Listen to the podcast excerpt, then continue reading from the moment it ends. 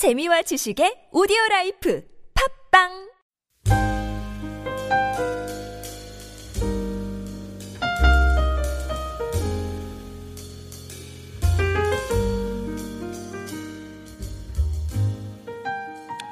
아, 이제 그동안 묵상해왔던 로마서, 어, 로마서의 마지막을 장식하게 되는데, 아, 여러분이 바울 하면 생각나는 인상이 무엇입니까? 바울 하면 어떤 이미지가 떠오르십니까? 아, 사실 제가 처음 성경을 이렇게 접할 때, 그, 바울에 대한 느낌, 이 첫인상은 이렇게 따뜻하지 않고 차가운 느낌이었습니다. 뭔가 비틈이 없는 사람, 완벽하고 거룩한 사람, 어, 근엄한 사람이 세상 일은 하나도 모르고 오직 예수만 아는 사람 이런 인상을 어, 받을 수 있었습니다. 어, 그런데 그렇게만 생각하고 우리가 성경을 보게 되고 바울의 서신을 보면요, 이 눈에 잘 안 들어옵니다. 한 번은 제가 성경 공부를 하다가 성경을 다른 성경으로 바꾼 적이 있습니다. 현대인의 성경이라고 바꿨는데 그때 보니까 그때 그 성경을 통해서는 이 바울의 이미지가 완전히 달라지더라고요. 왜냐면 거기 그 현대인 성경 좀 풀어서 쓰니까 이 바울이 존댓말을 하는 장면들이 나오고요. 바울의 심정을 이렇게 현대인의 성경을 우리말로 하니까 지금은 이렇게 뭐 로마서 같은 경우 이렇게 반말로 하는 뜻으로 되어 있지만 현대인의 성경으로 이렇게 존댓말로 하는 그 바울의 내용을 들어보면은 그 마음이 바울이 얼마나 인격적이고 바울이 얼마나 사람들을 소중히 여기고 바울이 얼마나 그 마음의 중심에 어, 귀한 것들이 있는지를 어, 깨달을 수가 있었습니다. 만약에 여러분이 이런 이미지, 바울의 어떤 엄격한 이미지, 근엄한 이미지를 갖고 있다면 오늘 우리가 읽은 로마서 16장과는 좀 거리가 멀 수가 있습니다.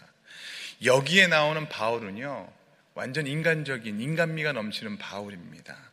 사랑과 감사에 대해서 심지어 사람들을 그리워하고요, 특별히 여러분 37명이나 되는 그 동역자들의 이름을 하나하나 나열하면서 그리고 그 사람들의 특징, 그리고 그 사람들의 필요한 것, 그 심지어 그 한마디 한마디가 가장 그 사람들에게 필요한 그 말을 하는 것들을 볼 수가 있습니다.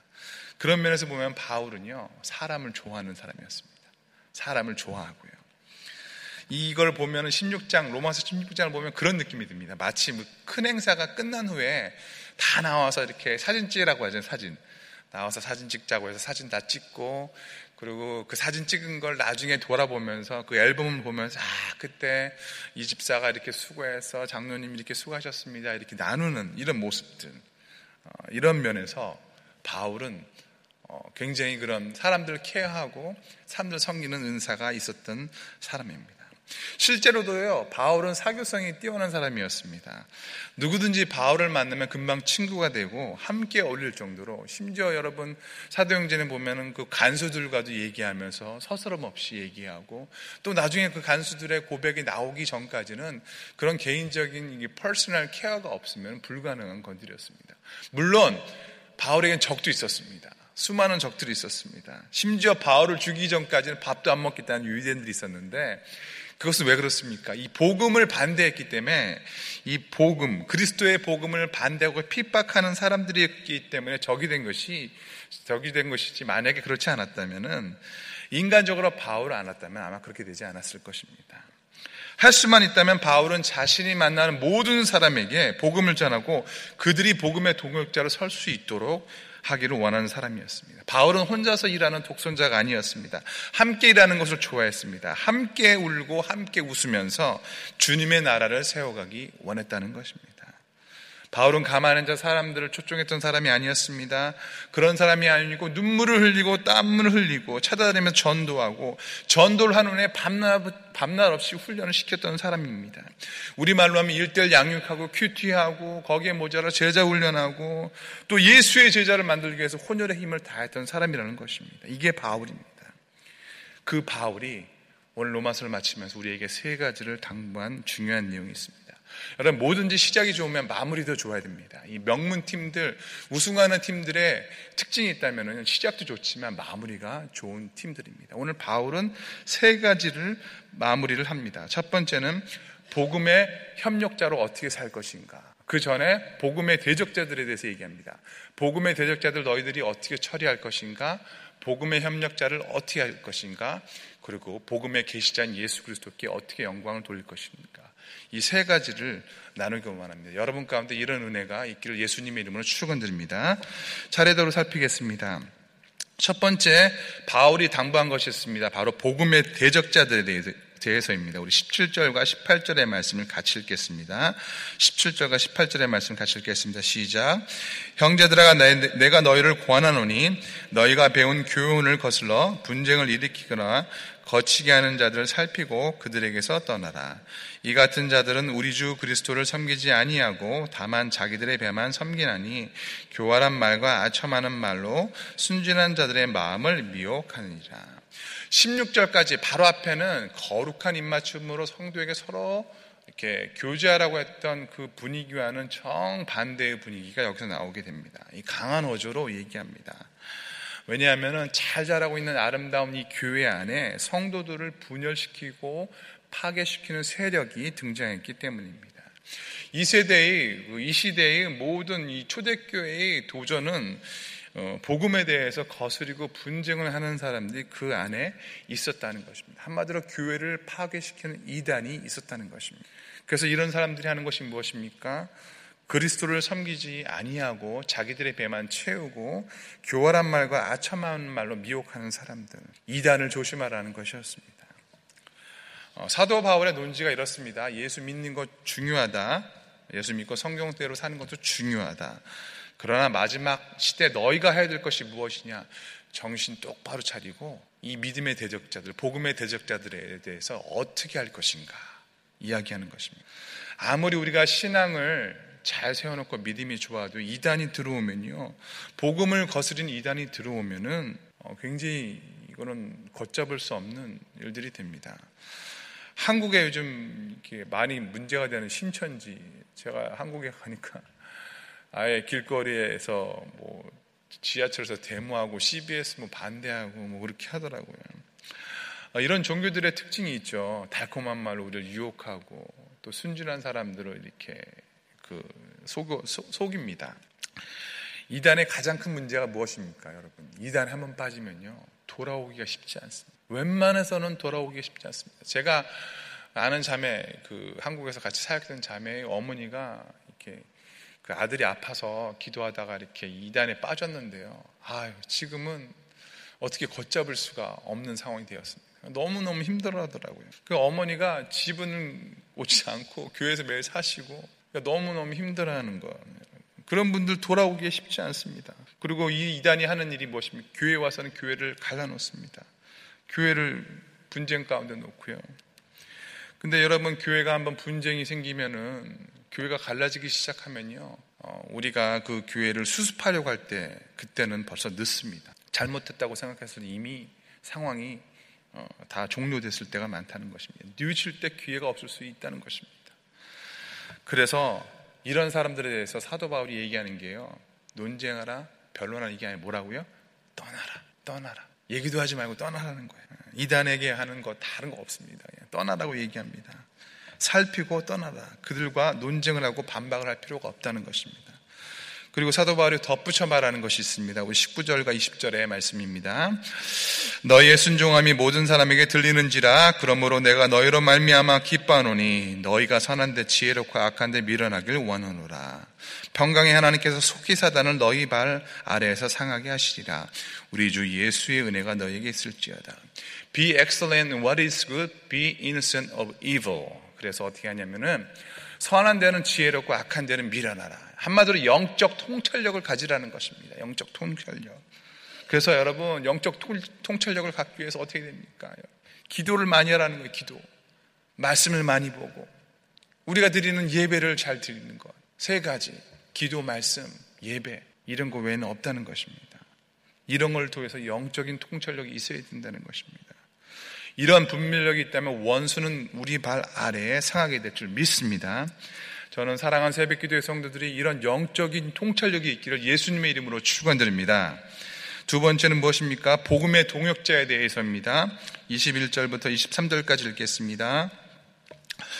나의 동역자 디모데와 나의 친척 누기오와 야손과 소시바더가 너에게 문안하느니라. 이 편지를 기록하는 나 더디오도 주 안에서 너에게 문안하노라. 나와 온 교회를 돌봐주는 가이오도 너에게 문안하고 이성의 재무관 에라스도와 형제 구와도도 너에게 문안하느니라.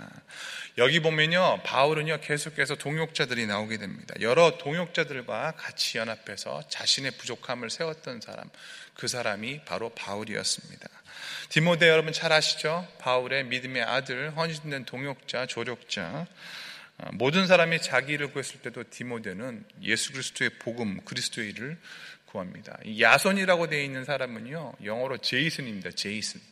아, 좀 번역이 좀 웃긴데 제이슨인데 이 제이슨은 데살로니가, 데살로니가 교회의 어, 성도였습니다. 그런데 어, 바울이 복음을 전하다가 이렇게 그 어려움을 당했었을 때 그 야손이 도와줬어요. 집을 열어주고 자기의 집을 공개해서 거기에 머물게 했는데 아, 그것 때문에 이 야손 제이슨이 바울 대신에 핍박을 당했습니다. 나중에 바울을 집에 들이지 않는다는 각서를 써가지고 겨우 풀려났는데 어, 그런 스토리들이 있는 사람들입니다. 더디오는 이 눈이 좋지 않은 바울을 위해서 대신 대필을 해준 사람입니다. 그러니까 로마서는 사실 그, 그 바울과 더디어가 같이 공동 저서한 그런 말씀입니다. 어, 그리고 그 후에도 여기 여러분 나오는 더디오라 더디오 외에도 가이오 뭐 이런 사람들은 교인들을 잘 접대했던 사람들입니다. 어, 성도 여러분, 우리는 어, 이 사역 하나님의 나라는 누군가 혼자서 하는 것이 아닙니다. 혼자서 될 수도 없고요. 하나님께서는 우리에게 각자 주신 은사가 있고 그 은사를 통해서 교회를 세워나가기 원하십니다. 그래서 하나님의 나라에는요, 독불 장군이 아니라 러닝메이트가 필요한 것입니다. 러닝메이트. 할렐루야. 러닝메이트. 대통령 선거할 때 러닝메이트가 중요하잖아요. 어, 마라톤 할 때 제일 중요한 게 이렇게 제일 잘 뛰는 게 중요한 게 아니라요. 반드시 마라톤 42.195를 뛰기 위해서 같이 뛰어줄 그 teammate가 있어야 된다고 합니다. 그래야 완주를 할 수가 있대요.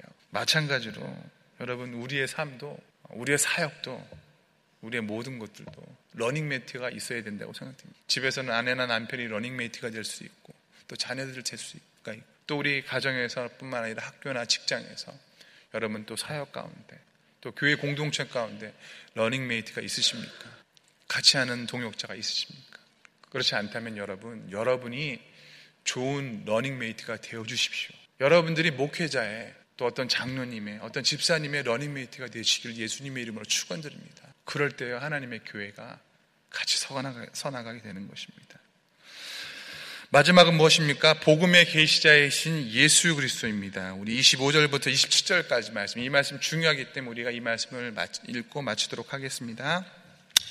나의 복음과 예수 그리스도를 전파함은 영세전부터 감추어졌다가 이제는 나타나신 바 되었으며 영원하신 하나님의 명을 따라 선지자들의 글로 말미암아 모든 민족이 믿어 순종하게 하시려고 알게 하신 바 그 신비의 계시를 따라 된 것이니 이 복음으로 너희를 능히 경고하실 지혜로우신 하나님께 예수 그리스도로 말미암아 영광이 세상 무궁토록 있을지어다 아멘 아멘. 하나님은 복음을 통해서 성도를 견고하게 하십니다. 하나님은 때가 되어 친히 복음을 나타내셨고요. 전파하셨고 사람들로 하여금 순종하여서 그 복음을 듣게 하셨습니다. 그리고 또한 성령을 부어 주셔서 그리스도의 증인으로 세우셨습니다. 근데 여러분 어떻게 보면 예수님께서 이 땅에 오신 가장 최초의 선교사이십니다. 하나님의 마음을 가지고 이 땅에 오셔서 하나님의 그 진노와 자비 그 모든 것들을 막아주셔서 어떻게 하십니까? 우리의 마음을 부드럽게 하셔서 복음을 믿게 하신 것입니다. 우리가 나기도 전에 하나님께서 이미 우리를 택하시고요. 바울은 이 복음을 이 복음에 대해서 다시 한번 감격하면서 그 영광으로 이제 가슴이 뜨거워짐을 고백합니다. 어, 그 청년 바보 의사 혹시 여러분 들어본 적이 있으신지 모르겠어요. 10년 전에 그 한국의 안수연이란 청년이 영락교회 청년인데 어, 장례식을 치렀습니다. 영락교회 장례식 치른 사상 한경진 목사님 이후로 가장 많은 사람들 4천 명 정도가 장례에 조문교육으로 참석을 했습니다. 어, 이유가 무엇이냐면 이 청년이 의사로서뿐만 아니라 어, 그 삶에 있어서 예수 그리스도를 복음을 전했던 사람이었습니다. 환자들에게요 치료만 하는 것이 아니라 복음을 전하고요 또 소아 환자들 같은 경우는 친히 찾아가서 선물 주고 뭐 죽어가는 사람들에서 밤마다 손잡아주고 또 처음 보는 사람들에서 CCM 어, 그 앨범을 갖고 다니면서 나눠주기도 하고 그 바쁜 의대 생활 가운데 어, 그 성교 공부 리더하고 찬양팀도 하고 뭐 예배팀 감당하고 뭐 수첩에는 어, 중보기도 이 내용과 또 그 기도 제목이 빽빽하게 적혀 있는 것을 나중에 발견했습니다. 이 청년이 33살에 유행성 출혈로 죽게 됩니다. 죽게 되는데 어, 그 수많은 사람들이 그 청년을 기억하면서 장례식에 찾아온 것입니다. 근데 이 청년의 그, 그 인터넷 아이디가 뭐였냐면은 스티그마였습니다. 스티그마. 흔적. 흔적. 이 스티그마는요, 갈라디아서 6장 17절에 사도 바울이 그렇게 고백하죠. 내가 예수의 흔적을 가졌노라. 그 stigma. 내 몸에 있는 흔적. 복음의 그 흔적. 그가 바울처럼 살고 싶어서 한 고백, 그 고백이 바로 그 형제의 아이디였습니다. 여러분은 어떤 아이디를 쓰십니까? 여러분의 인생이 어떤 아이디를 남기고 싶습니까? 어, 저는 worship connector라는 아이디를 쓰고 있는데 이 worship connector라는 게 쉽지가 않더라고요. 제가 해보니까 세상에서 제일 힘든 게 connect하는 것 같아요. 괜히 그거 해가지고 여러 가지로 불편한 게 많은데 뭐 아이디가 길기도 하고 하는데 여러분은 인생에 어떤 아이디를 쓰시고 어떤 아이디를 남기시고 돌아가실 것입니까? 한번 여러분 생각해 보시고요. 이 청년, 이 안수현이라는 청년이 고백했던 그 stigma, 바울로부터 시작된 그 stigma, 예수님의 흔적, 그 흔적이 우리 사랑하는 새벽교회의 모든 성도들 가운데 있기를 예수님의 이름으로 축원드립니다. 세 가지를 기억하십시오. 복음의 대적자들을 떠나시고요. 복음의 동역, 동역자들, 여러분과는 러닝메이트, 그리고 여러분이 그런 러닝메이트가 되시고요. 마지막에 복음의 계시자 예수 그리스도 그분께 여러분 모든 영광을 돌려드리는 여러분 되시길 바랍니다. 우리 같이 기도하도록 하겠습니다. 같이 기도하실 때 주신 말씀을 생각하면서 하나님 오늘도 우리가 하나님 안에서 다시 한번 복음의 대적자들을 떠나고 하나님의 말씀으로 복음의 동역자가 되기 원하고 복음의 계시자이신 예수 그리스도께 영광을 돌립니다. 같이 통성으로 기도하도록 하겠습니다. 하나님 아버지 오늘도 우리가 주님 앞에 고백합니다. 아버지 오늘도 우리가 주님 앞에 나아갑니다. 이날 아침에도 우리가 주님 앞에 간절히 기도합니다. 하나님 우리가 하나님 아버지에서 하나님이 원하시는 그 복음을 살아가는 하나님의 아버지 백성이 되기 원합니다. 복음만으로 충분합니다. 예수 그리스도만으로 충분합니다. 예수님의 친구가 되기